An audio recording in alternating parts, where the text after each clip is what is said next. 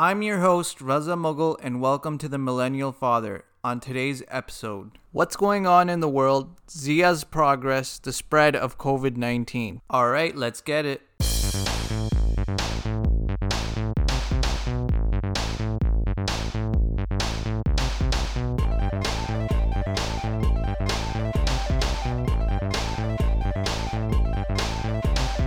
How are my listeners doing? I hope you're staying safe, wearing masks, and sanitizing your hands. I want to thank you for taking time away from your busy schedules and joining me for another episode of The Millennial Father. So before getting into the dad and baby stuff, I wanted to talk about what's been going on in the world because the last 3 weeks or so have been incredibly eventful. I personally had been trying to stay away from the media and the news. Every day it was the same thing. Cases are going up. The vaccine rollout is not quick enough, people aren't following the rules, and the rules need to be stricter. To give you an idea of how bad the cases were getting in Ontario, before October, I'd say the highest daily new case count was about 700. And during December, we were crossing 2,000 a day easy.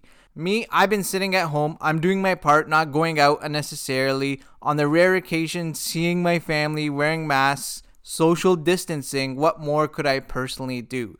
To be honest, it was getting annoying hearing the daily count go up. And I was just like, what's the point of listening to all this? So I stopped paying attention to the news. In terms of television, I had submerged myself into a heavy dosage of football and movies.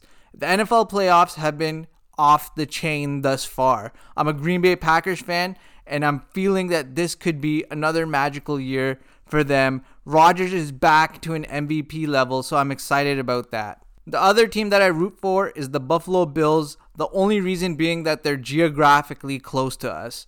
Both of those teams are in the playoffs. The games have been competitive, so it's been awesome. The games completely take my mind off of what's going on in the world. On Sundays, I take Zia down with me, I put on the games, he'll either watch them or sleep in my arms, excellent bonding time.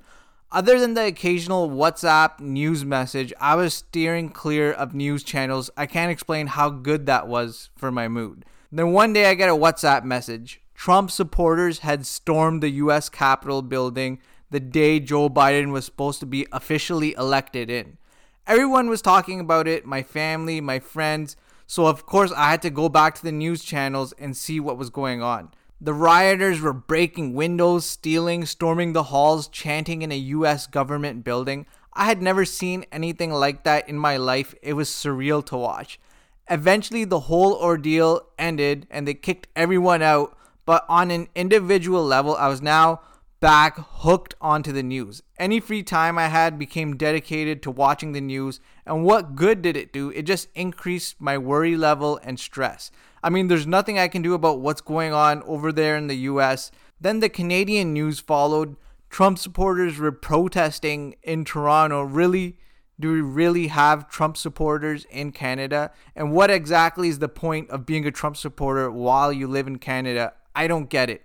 Anyways, as I was watching the news, I'm seeing the new daily COVID cases and they're like 3,000 plus. Holy crap, what the hell's going on here? Since that ordeal, I've been trying to detach myself from the news again. It's like The Godfather Part 3 with the news. Right when I think I'm out, they pull me back in. Alright, so let's talk about the measures that have been put in place in Ontario since I'm discussing the rise in cases within the province. In the Peel region, we have been in lockdown since I'd say about mid-November.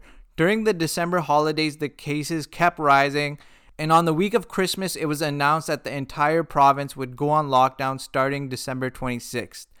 This was absolutely insane. I hadn't gotten a haircut in over a month. I was starting to look like I don't even know. It was just hard to look at myself in the mirror on a daily basis. I begged my wife and she was gracious enough to give me a haircut.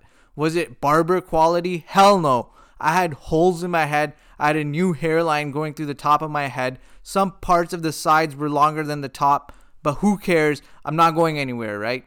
Recently, it was announced by the Ontario Premier, Doug Ford, that in Ontario, we were to be subjugated to a stay-at-home order starting January 14th, which I describe as a super-duper lockdown. Basically, it meant not leaving the house unnecessarily, limited time openings for stores, and an increased ability of the police to issue tickets for disobeying the COVID-19 rules. Now, I want to discuss how my New Year's went, but I'll come back to that a little bit later. I just want to do a quick dive into Zia and his progress during his 5th month. Zia's 5th month started off the same as other months. We took him to the doctor's office, his weight, height, and head circumference were checked, and he got a couple of more vaccine injections. Thankfully, everything was progressing well. During Zia's 5th month, I didn't notice a significant change in his height or weight. The major changes that I did notice were in performing motor activities. For example, during tummy time, he regularly flips over onto his back now. I'm thinking because he hates it so much, he'll do anything to get out of it. If you leave him on the ground, he'll grab onto items around him and use those to pivot and maneuver himself.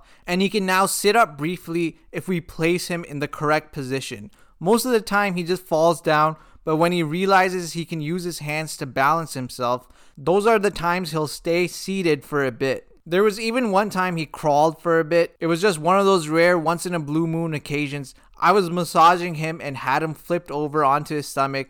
I'm guessing he wasn't liking it or something, because at first he started crying, then suddenly he started squirming around, moving his arms and legs, and the next thing you know, he had moved forward like 3 feet. He just did it that one time. Sabrina and I have tried to replicate this scenario again so we could get him, going, but we have repeatedly been unsuccessful. I don't know what it was. He just randomly did it. The focus for us as parents when dealing with Zia during this month has been trying out different foods. If you listen to the last podcast, it was an interview with Sabrina. We discussed the food items that we've tried out, which include cereal, carrots, peas, bananas, pears, apples, and eggs. Zia's been receptive to the food that has thinner texture. Anything thick he struggles with and does not like.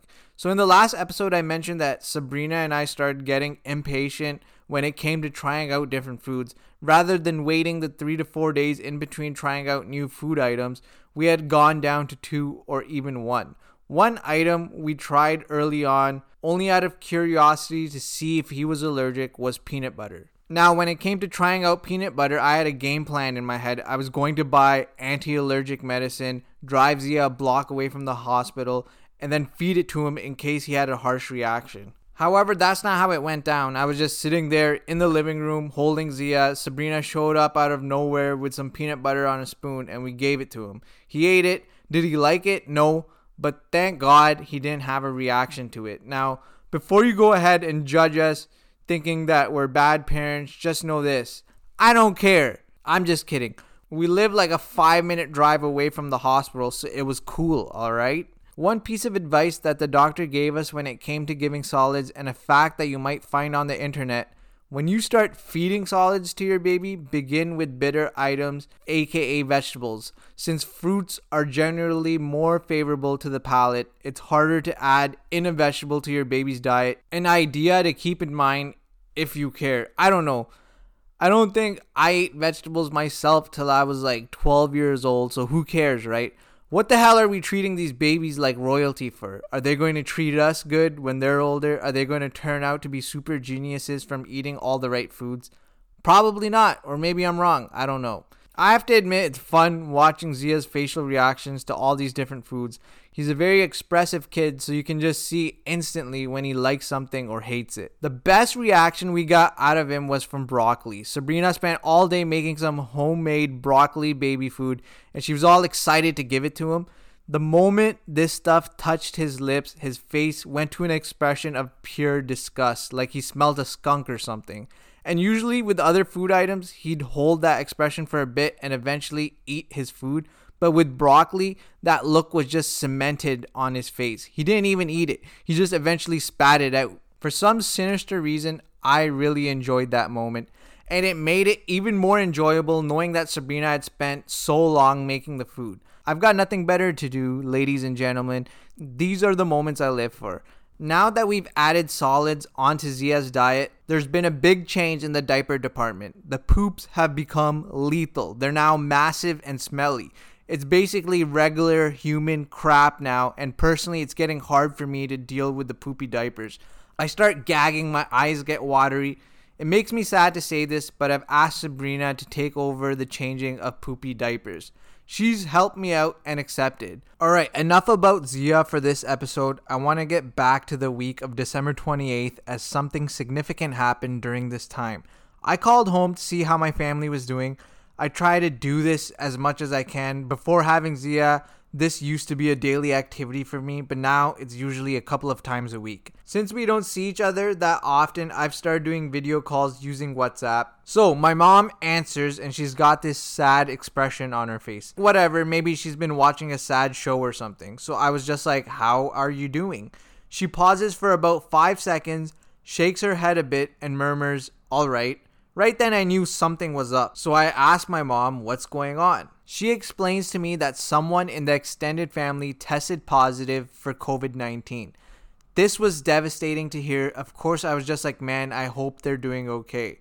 Then my mom pauses a bit and she's like, there's more. Your sisters had a brief interaction with them too, and they're going to get tested. At the time of the call, my whole family was sitting in the living room together. My mom, sisters, and grandma. Right then, I was like, you have to start isolating. You can't all be sitting there together like this. You know, if one of you has it, it's no guarantee it's going to spread to everyone. Thankfully, they listened and everyone started isolating. Now, I'm sitting there in my house. I'm worried about them. I can't go over there and help out. I'm thinking about when it was contracted. I'm looking up articles on the internet of how long it can be in your system for. A week prior, before the provincial lockdown, my sisters dropped off food to the house, so now I'm thinking we've got to get tested too. I'm starting to worry about Sabrina, about Zia, about my entire family. It was definitely a stressful time. Now at this point, my sisters had not tested positive, so I still had flashes of hope that they would have negative tests and everything would be fine. However, people in my extended family were starting to test positive, so the fear was building. Sabrina scheduled the test for us. We're fortunate that we have a drive-through one in our area. The times were stressful. This was all around New Year's now. Sabrina was telling me she has a sore throat. She started panicking a bit. Holy crap, is it COVID-19? No, it's probably the dryness in the house. We've just been sitting in the house all this time. To be honest with you, I felt deep down that we had no chance of having it. The interaction that my sisters had with the extended family was after they dropped off the food. But you never know, right? Sabrina got tested. I didn't. I failed the questionnaire because I wasn't exhibiting any symptoms, nor had I had any direct contact with anyone who tested positive. The next day, everyone got their results. Sabrina tested negative, but my sisters, both of them, tested positive. Now in my head, I'm thinking my sisters are young. They'll easily recover, and I'm worried more about my mom and grandma who are living in the same house. Being an older brother, I called them up and was like, you know, you need to be more careful. Are you sure that's everyone you met up with? You're sure you didn't see your friends or anything? I was trying to be a detective, trying to make sure that was it. That was the extent of the spread. I was trying to be helpful for all of society. My sisters got angry at me. You know, why are you questioning us, doubting our actions? There was a little bit of back and forth, then I called them up and the situation was straightened out. I got their perspective. Yes, there was a slip up somewhere. But the point was they now had the virus that shut down our whole freaking society, that's changed the world forever, that has killed over millions of people. It was not time to start pointing a finger at them and start criticizing their actions. It was a time to be supportive and in making sure they were doing all right. In addition to this, I went ahead and got myself tested just in case. I received a negative. The reason I wanted to share this story was to emphasize the importance of following the rules that your local area has set in place to prevent COVID-19. Wear masks, hand sanitize, social distance. Please follow all the rules. We didn't follow the rules to the T. Like, we'd go see our families before the lockdown.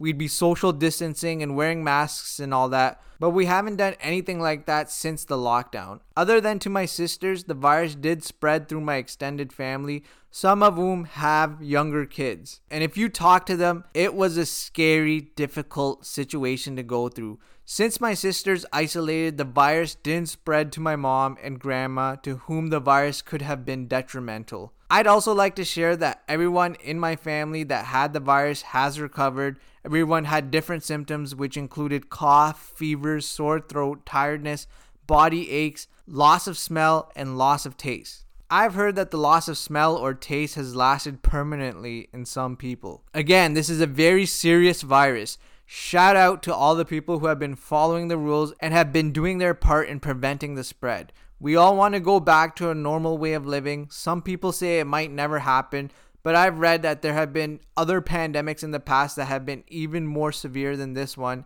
and we've recovered, so stay optimistic. This virus has now hit close to home for me. It's a strong indicator of how prevalent it is. There were people out there that actually denied its existence. Not a good idea. Please be more careful going forward. As for us, it was an eye-opener, and we are definitely going to be more careful going forward. And that's all, folks. I hope you're enjoying the podcast. Please provide feedback at my website, www.themillennialfather.com. And please follow the podcast on whatever platform you're using. I've been using Anchor to create my podcast and distribute it. So if you're thinking of creating your own podcast, I'd highly recommend that. You can follow me on Instagram as well under the.millennialfather. Until next time.